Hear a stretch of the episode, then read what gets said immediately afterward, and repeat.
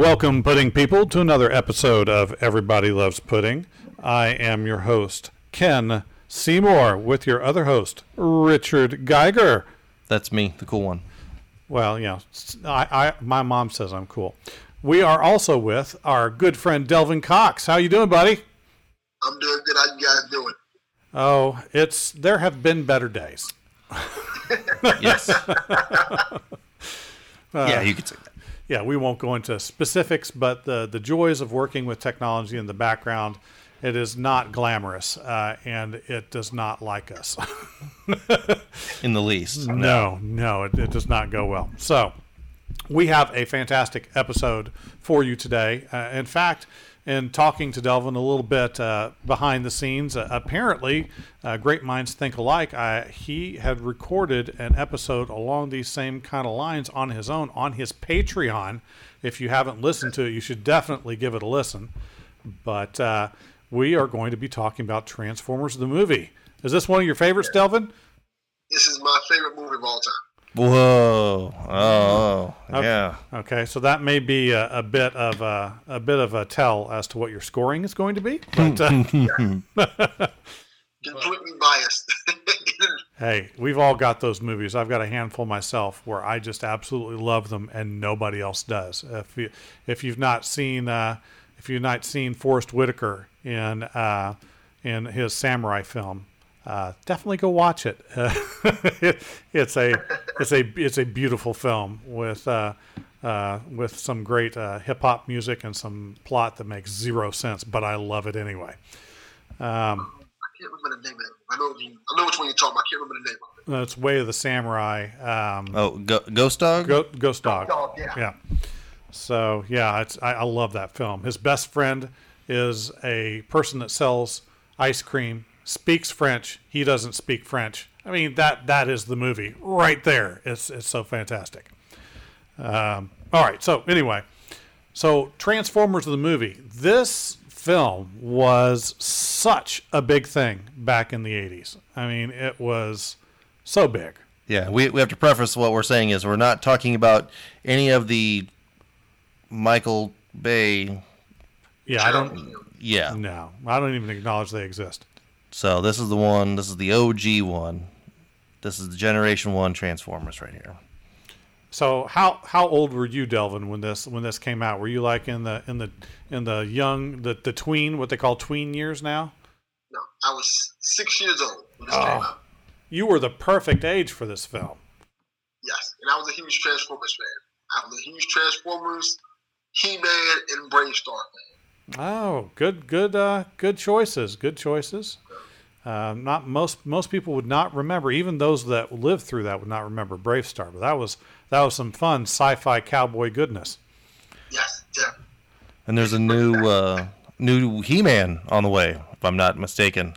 Yeah, yeah. Movie. Very excited for that. We'll we'll see.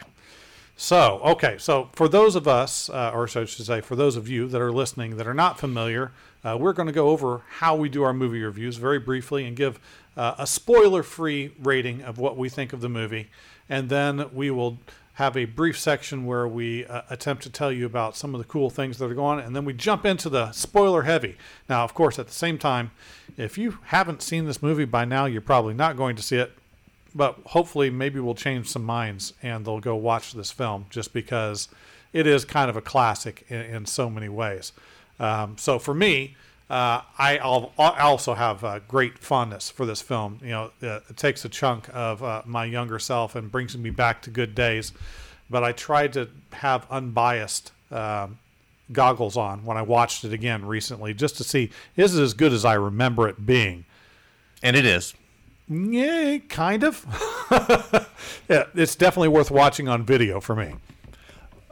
I I owned it on VHS, and now unfortunately I don't have that VHS tape anymore. So I was I wouldn't have been able to watch it anyway on VHS. But no, that was I, I've owned and watched that movie quite a bit. Um, now, in going back and wanting to watch it again, I know if you f- if you find it on some streaming service where you can purchase it, it's normally about ten bucks. Um, I did see it for five dollars recently, uh, so I guess I guess that's what we kind of have to base our initial thoughts on. Like, hey, would we buy this movie now for five dollars or ten dollars? That's the real. That's I think the real question. For five or ten, that that's an easy buy. I would put it this way. I bought the movie when it originally came out several years ago from, on Blu-ray, and it didn't even come out in America. It came out in Australia for seventy bucks, Now- and I still have that version of it. And I bought the version that came out he- down here like a couple years ago. Yeah, th- there was a remastered version, right? Yes,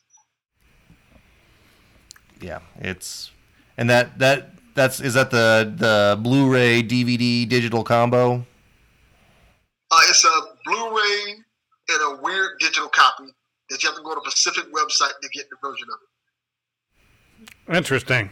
Yeah. It's so weird how they did it. It's not. It's not like iTunes or anything like. that. You got to go to this specific off-brand site to get this version of the movie. So questionable legality. Uh, Is is that still a Rhino property? If I'm correct, I don't think the remastered is. no, I don't think The one, the, the first one is the first one that came out of Australia is, and the DVD is also. But the remastered, I don't think it is. It's something else, but uh, I don't remember the company that does, does it. But it has all the things that the Rhino version had, Okay. like the deleted scenes and stuff like that, and the storyboards. That's that's kind of cool. Uh, well, anyway, so basically, all of us are saying you should own a copy of this, at least if you're of uh, a, a sci-fi and and uh, cartoon loving bent. But uh, Yes, and I think the, the interesting thing about this movie, I think a lot of people haven't seen this movie because it's, it's been so long ago, and a lot of people don't know about this movie that when it first came out, it was very controversial, oh yeah, and that's one of the reasons why it took so long for it to come on DVD and stuff because a lot of people they thought it flopped essentially because parents were upset, which we'll get into later. But parents were really upset about this movie. yeah, Spoiler free. Yeah. So this this technically takes place between seasons two and three of the Gen One Transformers TV series, cartoon TV series. yeah. All right. So before we jump into anything specific, don't forget to check out uh, uh, our Twitter because we are constantly, at the very least, assaulting you with a quote every day from somebody that's dead that can't get mad at us. Uh, we are at Real Pudding Guys. Plus, we'll let you know of upcoming episodes and neat stuff that are going on. We're also on, uh, of course, Facebook and Instagram as uh, Pudding Guys. We're on Patreon, just like Delvin is, and you can support both of us.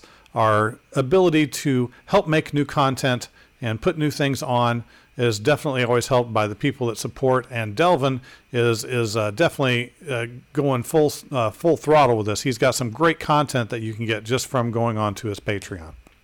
Yes, thank you. I appreciate that. What is your uh, your Patreon or your Instagram or Twitter so that everyone else can hop on and follow? Well, the, the Twitter is Delvin underscore Cox. The Patreon is the Delvin Cox Experience at Patreon.com. I don't know my Instagram. I think Instagram is the Delvin Cox Experience. get so many of these. Get so many of these. It's hard to keep track of everything. That's very true. All right. Well, let's let's let's get into over analyzing everything.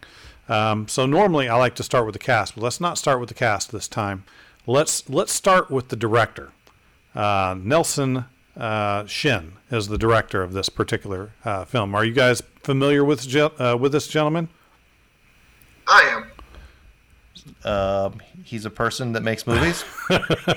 well, well, for my for my associate, uh, uh, he has a limited um, a limited directorial grouping. A lot of the stuff that he's known for is either through production or through the actual animation.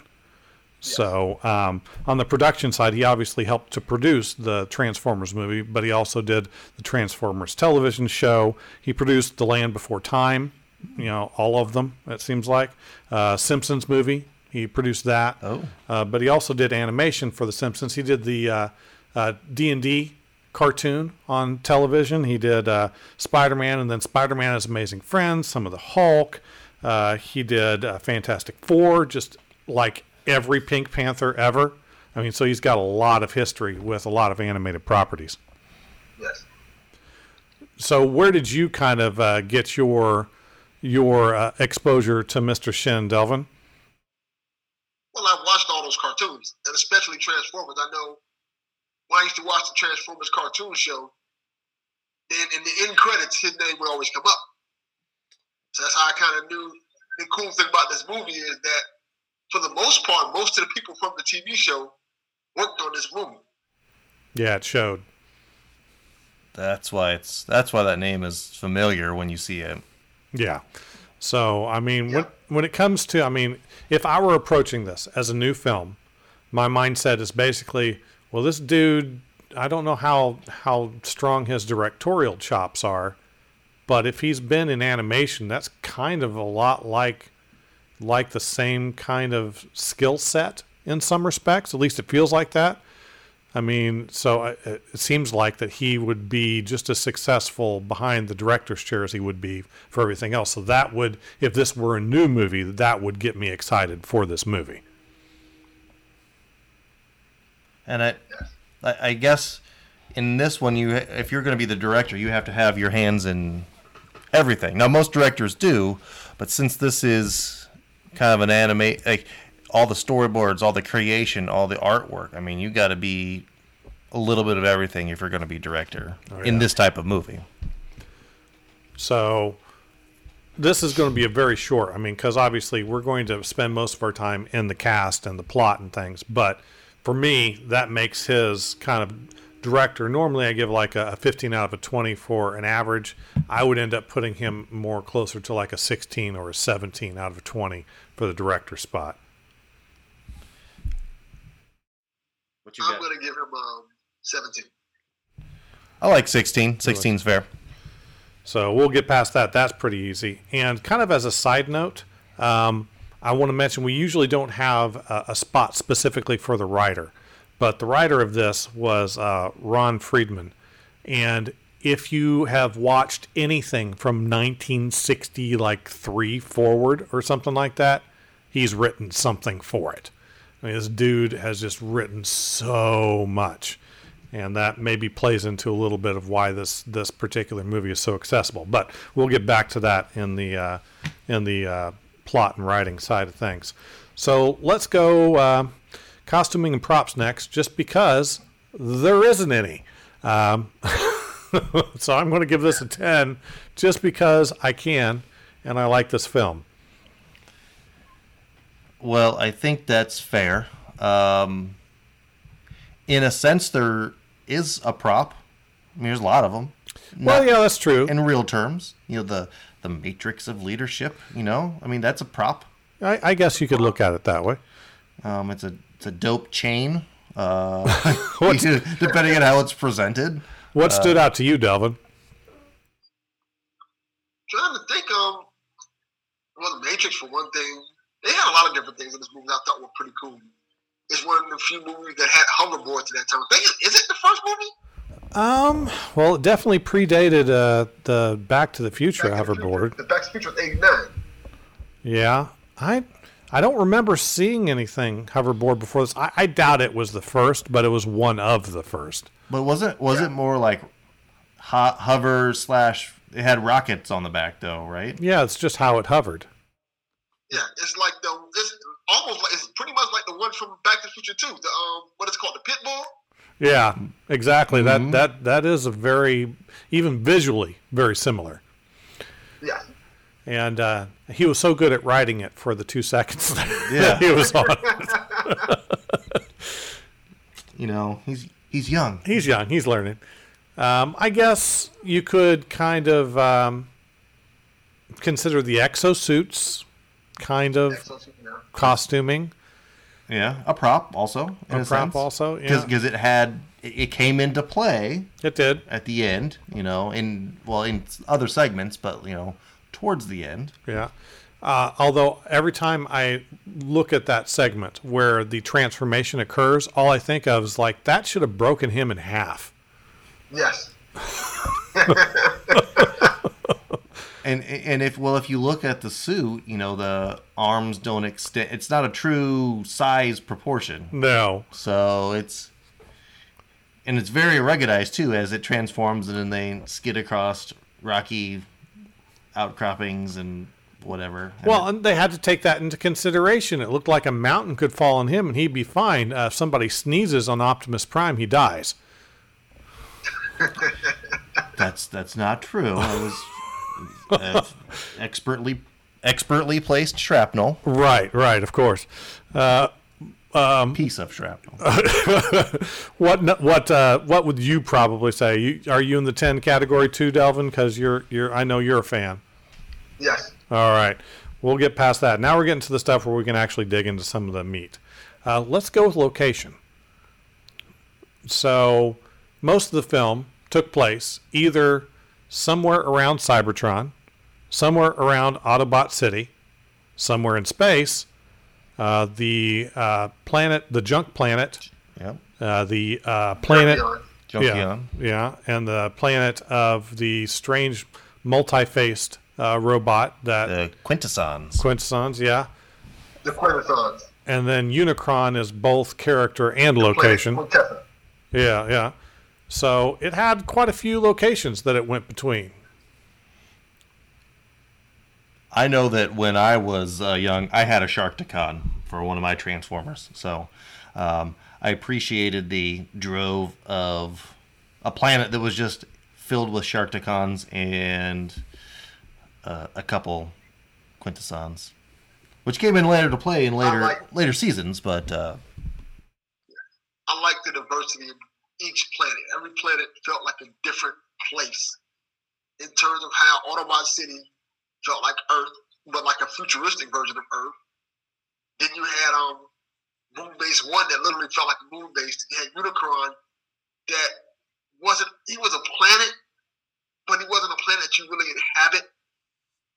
He was just like he was kind of like his more like his own orbit and was- just destroying planets. Then you just add on the fact that they had like it was so much diversity in the, in the planets and stuff. Quintessa was like a, a under almost an underwater planet that was ruled by dictators essentially. Yeah. Then you had a planet of the Junkions that was just a, a garbage planet. These, these robots who were sentient enough to know that hey, if we get hurt, we can rebuild ourselves and be right back fine again. And the only technology they basically had was American TV. Which was mildly entertaining, but we'll get to that part. Mushida. but it it's with the pacing that the film had even though there weren't technically all that many locations that you went to it felt like you were going to a lot of places and i think they they had the right the right number of locations to keep things interesting and like you said there was a a, a good deal of variety that played into that uh, I, I, I think they did quite well on that. Now, I, I don't know if it was as diverse in my second viewing. I mean, with my adult eyes watching it again, um, seemed a little little less uh, less different because I mean, the first thing I think of is like, okay, on Earth, we have plants. They came as robots, but every single planet we see just happens to have robots on it. I, I know it's Transformers, but seems mildly odd. Yeah, all, all the planets when you first saw them getting destroyed by Unicron was just a planet of robots and like a bustling one big city was this planet, but it was all robot inhabitants. Oh, and I got to say something about that. Okay. So it's all robots, super futuristic, and this kind of shows the age of the cartoon to a certain extent. Uh, in that planet where Unicron is going to uh, be in the process of destroying everything, the scientist that's at the very beginning of the cartoon still working with beakers. Yeah. That's that's true. Beak, beakers and uh, some Bunsen burners and had a whole typical lab setup from Yeah, it's like, oh, it's a, it's a robot, but he's also an alchemist. Just kind of gave that feel to me. well, you know, it keeps him grounded a little bit, Oh, yeah, absolutely. more relatable. Yeah, I, I just use rubber for that. I, I get it. But but um tis right. All right, so so, what about you, uh, Delvin? Out of uh, out of a grand total of ten, what do you think about the location score? Ten. Ten.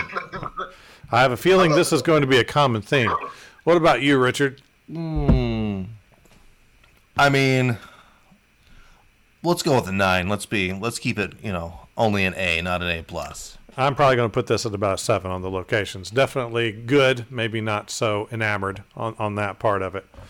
Um, now, cinematography in an animated film kind of goes to the to the side of stylized, uh, the way that they decided to keep the art the same as the the comics, uh, and and how they put the scenes together and the way the animation was done. Uh, what did you guys think of that? I thought it looked amazing. I like the fact that they didn't change how the cartoon looked, but they just polished it up enough to make it feel and look like a, a professional movie. So you, the Optimus Prime looks like Optimus Prime, Yep. but it's almost like they added another coat to him to make him look more darker. And like I said, if you if you watch this movie in 4K, it's beautiful. Yeah. Well, I, I I think it also has the same typical things that you run into when you watch the show, where if it's if there's a segment of the animation or segments that are real clean, everything looks sharp and detailed, or like they've put the effort in to really make it de- like have the lines straight and have things make sense. But then there's always the little segments in there that the animation skips or it's not like it's like, oh, we gotta fix this because this thing's gotta be out in a month, so let's draw something up real quick. There are definitely segments of that that I see intermingled in between where it's just like almost those bits were afterthoughts or corrections. And you you could see them all throughout the movie. Yeah, but it's a good thing. It's better that than what happened in the cartoon on the television show, where often the color schemes were inverted or wrong, or uh, some of the really strange things that would occasionally happen in that cartoon. I'm glad you brought that up because I was watching it. I, I watched. I was showing my daughter the original cartoon series, and we were watching an episode, and she burst out laughing because one of the Autobots is saying, "Hey, where's Bumblebee?" and literally, um, they they messed up the color scheme, and Cliffjumper is the same color as Bumblebee. So he looks like so. It looks like Bumblebee never left. And it's like, it's like, isn't that Bumblebee right there? I'm like, Whoops. that is. Now, one thing I, I can't I can't completely look at this film with adult eyes on this because I also have to look at it at the time that it was produced on this because I mean obviously there have been advancements in the way that films like this are put together. But for that time, the thing that really impressed me was how much more fluid this particular movie was uh, in comparison to the cartoon or in, even in comparison to other cartoon movies. It just seemed to be put together in such a way that it looked natural uh, for everything that was in there. And, and I could still see it even watching it again this time. Yeah, I agree with that. I think when I think of cartoon movies around that time that look that great, I would think of like heavy metal. And stuff like that. And I feel like this movie kind of took that a little bit to another level because heavy metal style, while it looks awesome, because it looks like heavy metal looks like a how do I say this? Like a a painting on a on a van. Oh, yeah, definitely. Transformers kind of holds up a little better because it looks a little bit more crisper. I want to say. Yeah, I'd go with that. Well, the, I think one of the things that I noticed is as episodes progress through the like the seasons and Transformers they get beat up or they get hurt, but they always look like they're in the same shape they were before. At least they showed in this one them being weathered Oh, yeah. And as it progressed, you know, some of them had their cracks and the scratches and stuff on them. So you definitely, you definitely, I noticed that over the course of the movie that every like they weren't all in just the best shape, which made sense. Oh yeah, yeah, definitely. So uh, for me, cinematography it- it's definitely solid. Maybe not uh, to the level of a current day movie, but I still, out of a, a ranking of 20 points, I'd still give it a solid 15.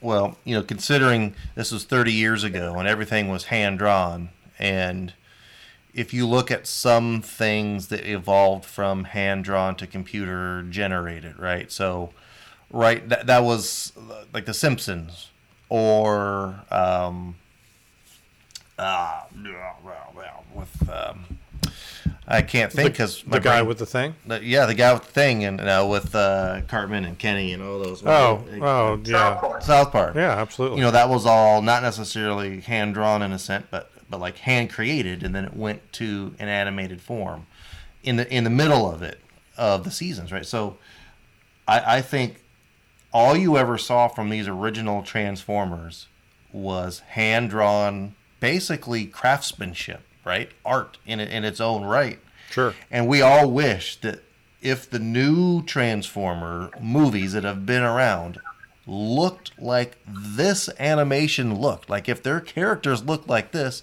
we'd all think that the movies today were worlds better.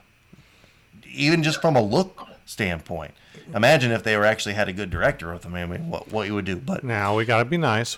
Michael Well- Bay Well, yeah. can, can do To well. on that, Everybody who's seen Bumblebee say the same thing. The best part of Bumblebee is the first ten minutes of the movie. When they showed like the G1 Transformers in full glory fighting on Cybertron. It is, it is undisputable.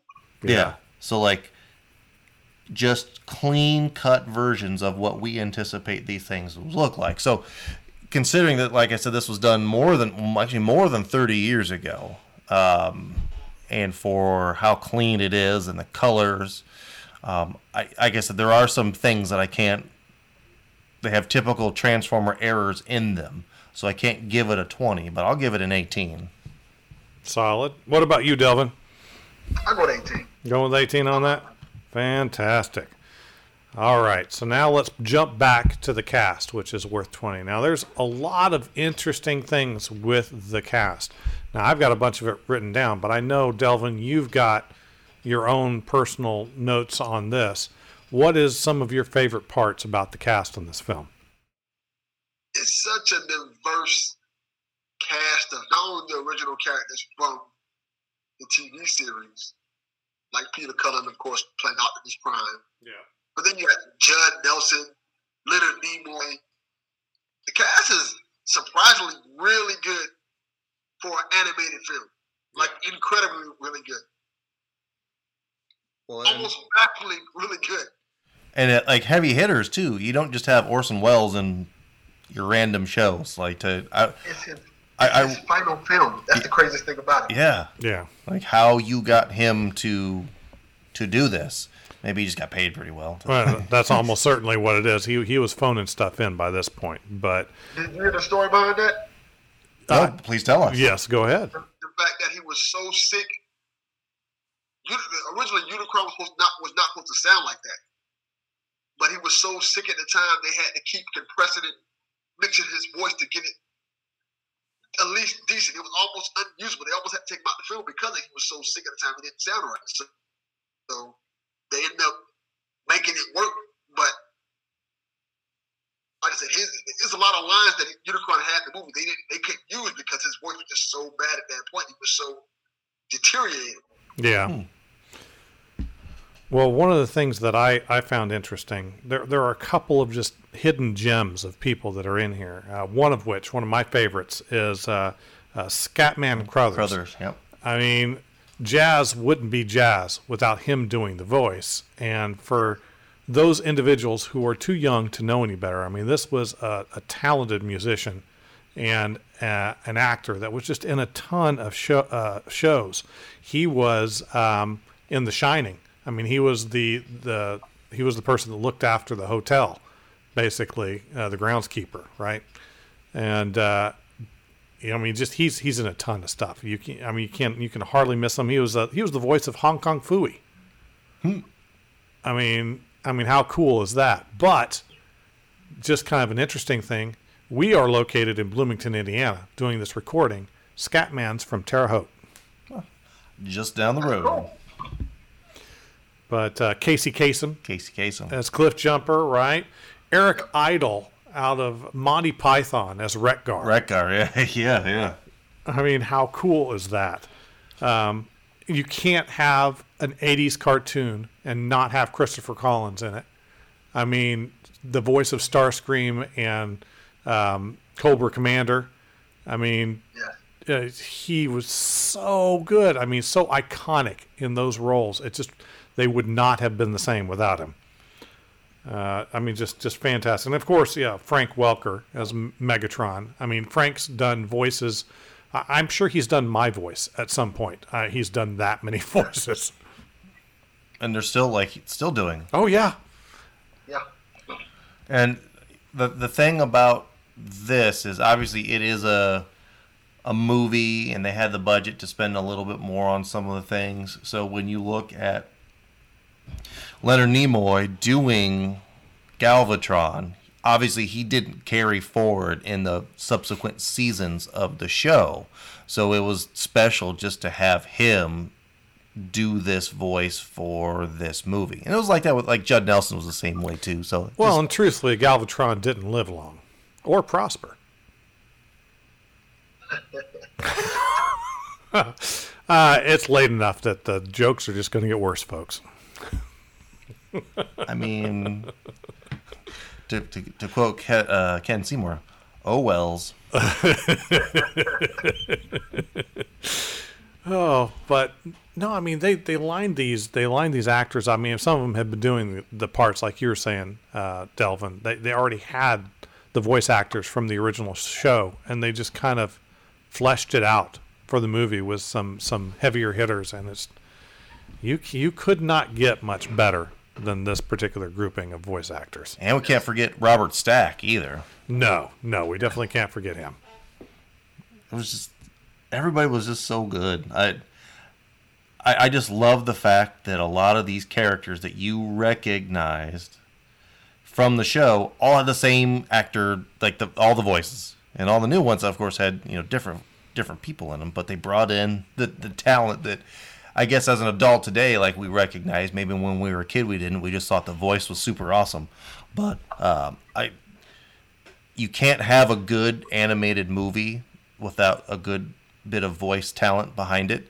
Uh, see my most recent review for The Lion King as proof for that. But uh, yeah, this is a top notch.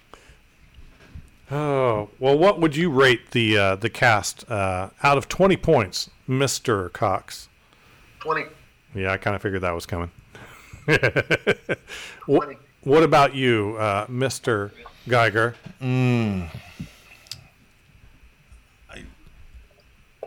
I think it's as close to perfect as you can get. Yeah, Uh, so I got I got to do 19. I, I'm in the same boat. I think I'm I think I'm a 19 on that one too. Uh, can't get much better than that. Um, okay, so that just leaves us to the real meat and potatoes of everything: the plot and the writing. Um, so this is where I tried to take off the rose-colored glasses.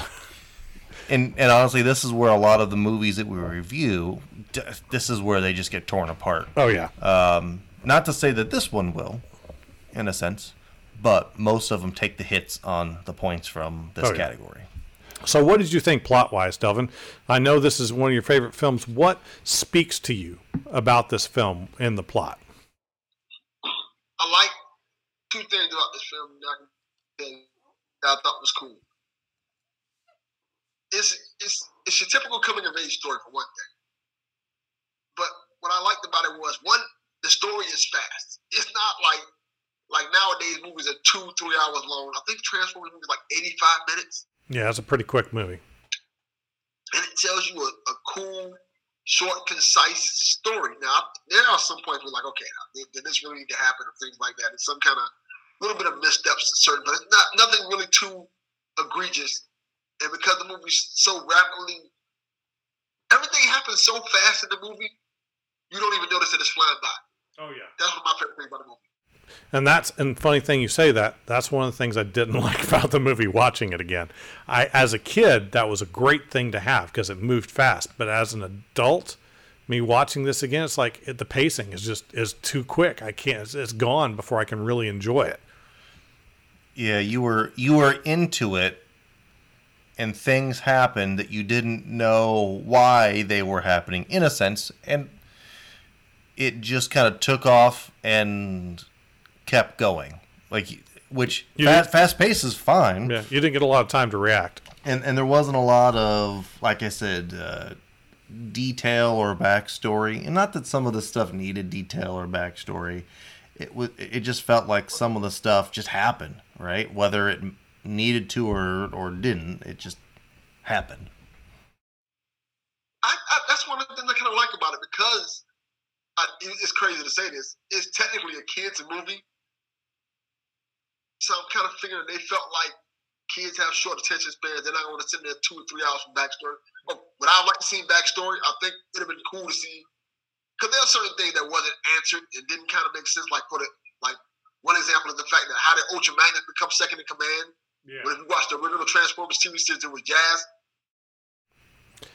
And Well, I, I just I figured it was because Optimus kind of saw it's like, well, you're a truck too. I like trucks.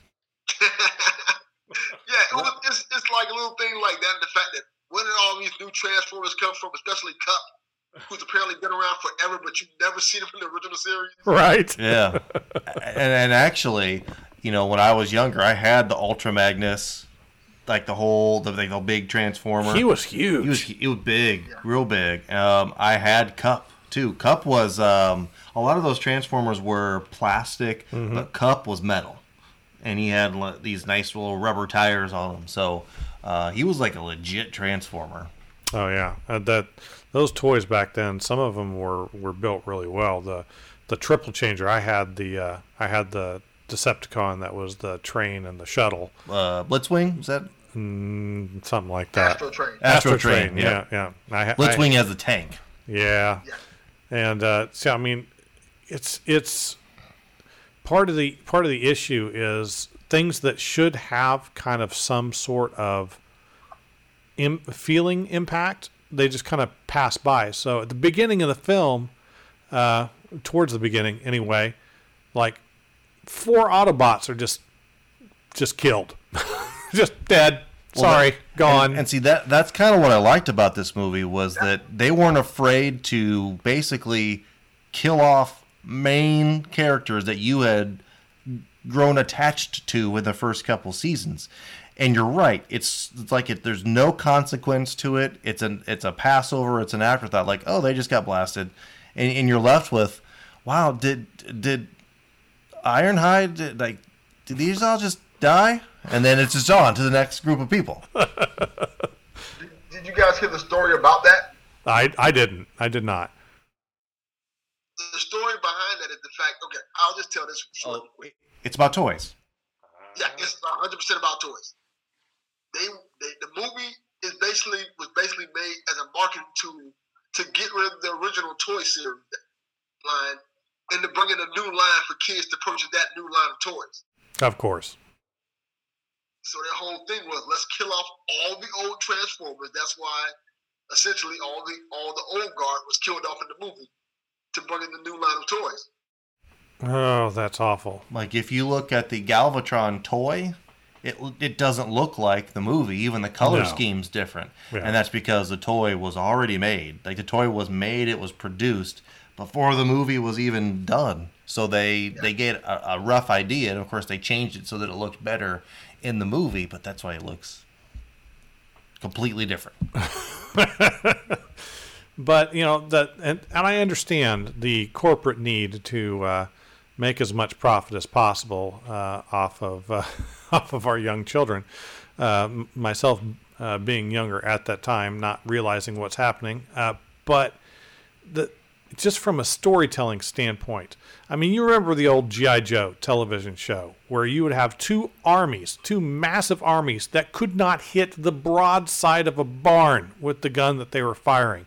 The Transformers show was the exact same way. Nobody hit anything hardly. They would occasionally hit something, Autobots were a little bit better aimed than the Decepticons were. Uh, but in this, apparently, they all took classes on how to shoot things.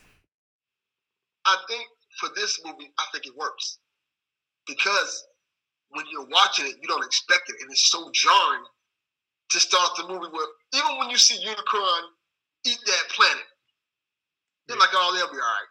you don't really pay attention to it to the point where like, oh, those guys just died.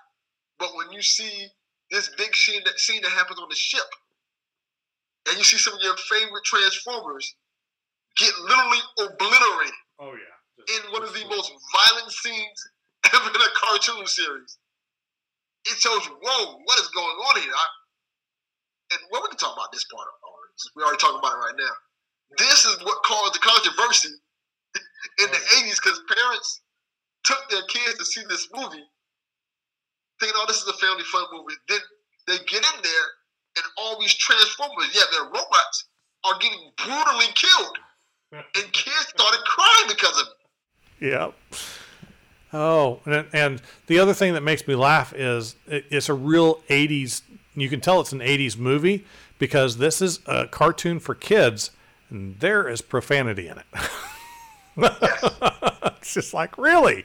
No one would ever get away with that today. It's like watching Airplane, and Airplane is a PG film, but there is a fully, well, not fully nude, but a, a topless woman that runs across the front of the screen and stands there for a couple of seconds and then moves on. PG.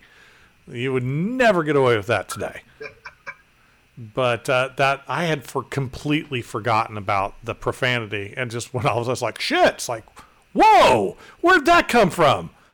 Yeah, it's a few curse words in the movie, and, then, and also we we don't even talk about this. The soundtrack for the movie. Soundtrack was fantastic. It's a power rock ballad soundtrack. Oh yeah, phenomenal soundtrack.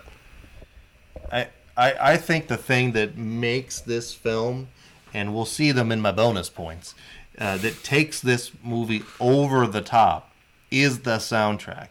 And it's not just the soundtrack itself, it's the soundtrack and where they placed the songs in the events of the things that were happening as they were happening. Oh yeah, it matched up perfectly. It was just so so killer. Like the a couple of the songs just like they give you the feels inside like when when everybody like they're on um, on earth and the Decepticons are attacking, everything looks bleak. And then here comes Optimus Prime to save the day, and he just by runs through them himself. all and just annihilates everybody as he's going through it. And It's like, oh, get out! Like it, like I said, it just it just gives you the the good feels because of the soundtrack. Here, here's our army of Autobots. You guys stay over here. I'm going to kill everybody. Yeah. One of my favorite scenes in movie history, by far because it's such an awesome moment where I remember seeing like like nothing. Like Optimus sends down a Dinobots to take out Devastator. Yeah. They basically fun. cancel each other out. Yeah. And Optimus kind of takes a survey and feel like, oh, there's no one left to stop these Decepticons. And he he, he kind of has it look like he knows he's gonna die, but he has to take out as many as he can. And then you see that like they start playing the touch. Yeah. Which if you watch that movie. Uh, what's the movie that that movie that just basically t- basically t- changed the whole way that song is looked at? What was the movie with Mark Wahlberg? Um, good lord. They played that song in. I'm trying to remember. I, I don't remember which film it was now that I think now that I think about it. Gigolo in the movie. Oh, oh, you're talking about uh, uh, Hustle. No, no. Bo- Boogie Nights. Boogie Nights. Yeah, they played that song with Boogie Nights. But yeah.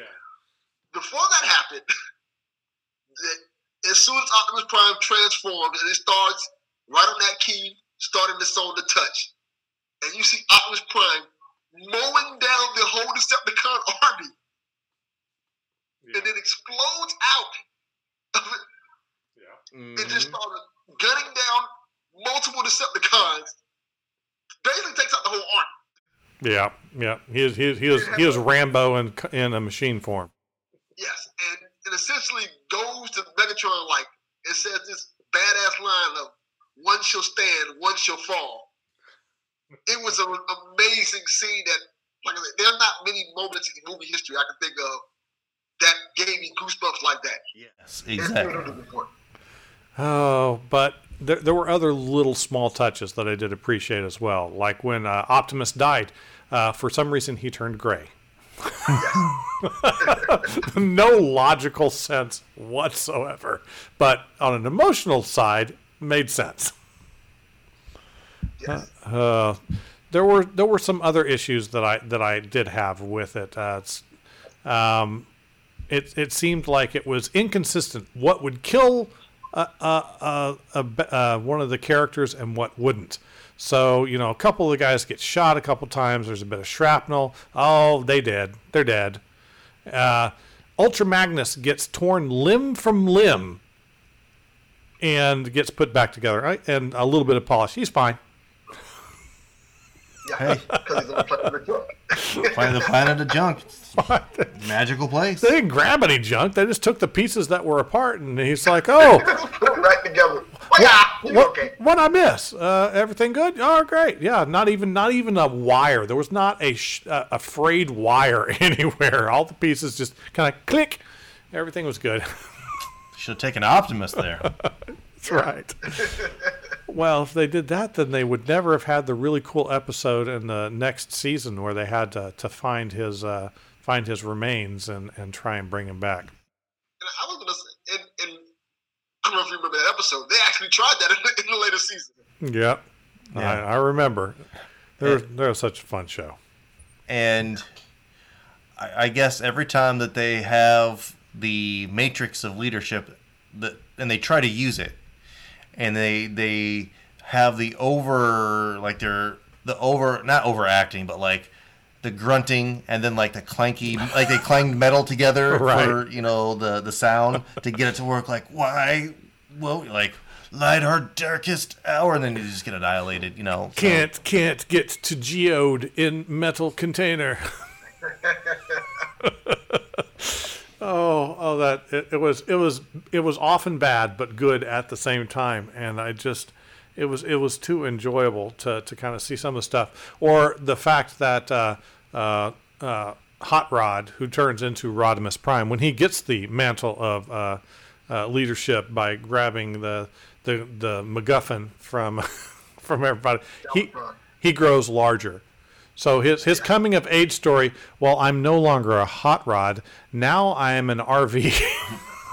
Yeah, I couldn't figure out exactly what his, you know, his prime configuration was. yeah. But see, the th- and, the- and the thing about it was, you're like, oh my gosh, this is like a y- you're you've turned it over, right? Now this he's gonna be, this is it. He's the new leader going forward for the Transformers. And the next season, it's basically like it's it's like it never happened. Well, the, he, he was leader for a little while before he. He was leader for a while, but they did a funny thing in one episode that I just thought was hilarious in the later seasons where Optimus Prime comes back and he's like, "Here, take it back." he immediately gets it to him, Yeah. returns back to Hot Rod like within seconds. He didn't say, "Hey, why is he back? What is going on here?" If you No, here you go. I was. See you later. Yep. Yes, as he yeah as he he lost the, the, the digitized look as as as he got smaller, smaller, smaller. the the Mario mushroom went away. And then um, I guess Unicron's big transformation from a planet to a Giant robot. to a giant robot was I thought that was super cool, when I was a kid. It's like, man, that's so cool. And I watched it now. It's like, yeah, but why? I don't. I don't understand. I mean was it It, it makes sense.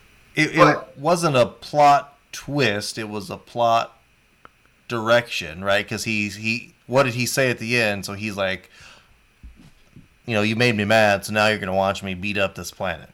He said, because um, I think that originally the whole deal was he wasn't going to eat Cybertron. He was going to give it to Galvatron. Yes. And since Galvatron betrayed him and wasn't going to give him the Matrix, he said, but since you betrayed me, I'm now you're going to watch me destroy your home. Well, he said he was considering it. I was considering sparing Cybertron, but now I'm not. so he was never going to spare Cybertron. I mean, And that's the bigger plot hole, by the way. if if you can't trust a giant uh, robot uh, planet eater, I mean, who can you trust? that's probably the biggest plot hole in the movie in terms of how all everybody knew to go to Cybertron to find Unicron, Yeah. even though the Autobots were on the planet of Junkion and nobody told them anything. They're like, "Oh, go to, we gotta go find Unicron." Everybody just knew where happened to know where he was at. Yeah. Yep. Uh, or the um, uh, what was it? Uh, The uh, one of the other things that I never understood as a kid, and I watched it again. I hoped I'd understand it, and I still don't understand it. On the other planet, where it's like you're going to be on trial, and we're going to hold this kangaroo court. They would always say innocent before they threw him into the tank. It's like I don't think you understand what innocent means. That's just it. Oh. Innocent. Uh, but yeah.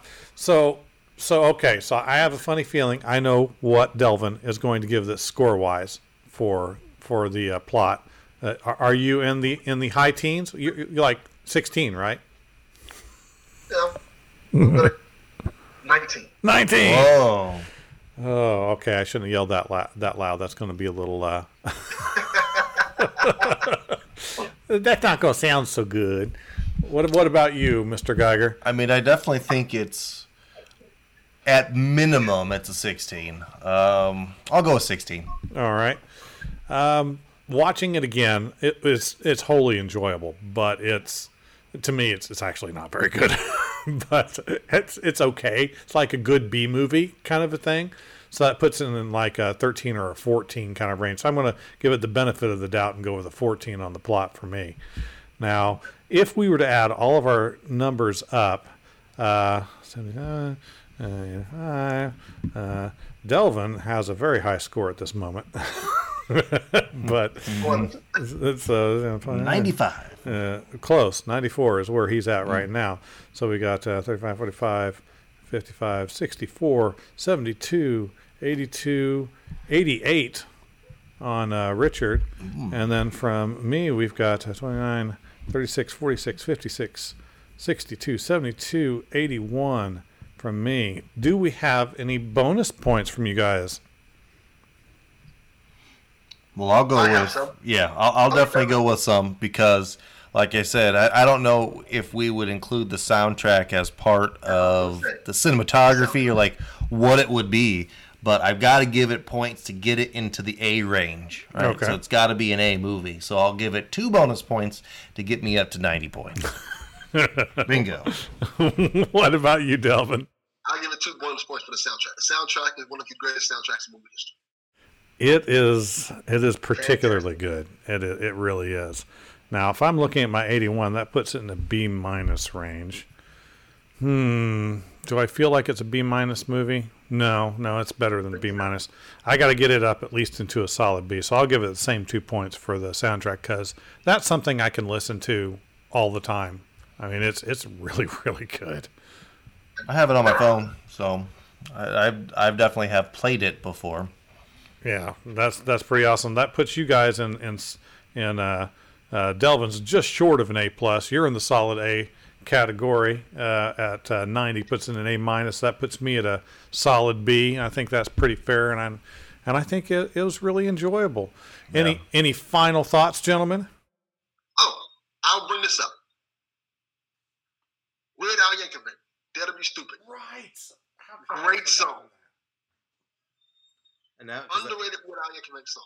No, you're not kidding. That was a really that was and where it was was perfect on the on the the trash Yeah, planet. right. Yeah. as they as they all kind of do the weird uh like the crab dance basically Oh, but you gotta, you gotta think about where it starts at, which is hilarious when you really think about it. The song starts playing after Ultra Magnus dies. because the, the junk after the battle when the Decepticons, they they're sitting there mourning Ultra Magnus, then all these junkyards just come out of nowhere and start attacking them. yeah. Yeah. And that's when they start playing the song. Oh man, yeah. That uh, there's there's too much goodness on that. gotta turn that somber moment moment upside down right I guess turn it sideways. Oh, but I, I got to thank you uh, so much for being on here and talking about Transformers for a little while with us, uh, Delvin. It's always a joy sharing uh, the geekness with uh, somebody that, that has the same kind of joy about it that we do. Yes, this, like I said, This is my favorite animated movie of all time. I love it so much. Now, anytime I want to, this is one of the movies I will always talk about, no matter what. Anybody, anybody says, "Hey, you want to talk about Transformers?" I'll say, "I'll make time." that's, that's a good choice. It it uh, it makes me want to go back and dig out all my. I have all the seasons of Transformers on DVD, just to sit and churn through them because they're. It's like it. I, that cartoon, basically that, and I guess you could say GI Joe are the ones that kind of personified me growing up as a little kid. Like Yep. those are those are the ones. Those are the ones I watched. I had the toys. I did those things. So Yeah. good stuff in the movie for me. and and it's and Transformers was one of those cartoons that as it went on, it just got better, which is often not the case with with cartoons. And let me add this to it. Transformers is one of the few movies that actually continues on TV directly from the movie. Yeah. Because that's not a thing that happens too often. Usually, like the Simpsons movie doesn't continue in TV show. It's kinda just like, oh, that happened. It's like well, like any other Simpsons episode. Yes, and a lot of a lot of movies, a lot of TV shows, when they have movies, it, the movie doesn't have nothing to do with the TV show itself. Transformers the movie, season three of Transformers the movie, is completely based off of the movie, Oh yeah, which I think is cool. Yeah, picks right up. yeah, that was pretty awesome. Well, tell us what you think. Uh, listening to this, was this film a favorite of yours when you were a kid? Was it formative? Was it something you watched after the fact? Did we inspire you to watch this movie and love it as much as we did?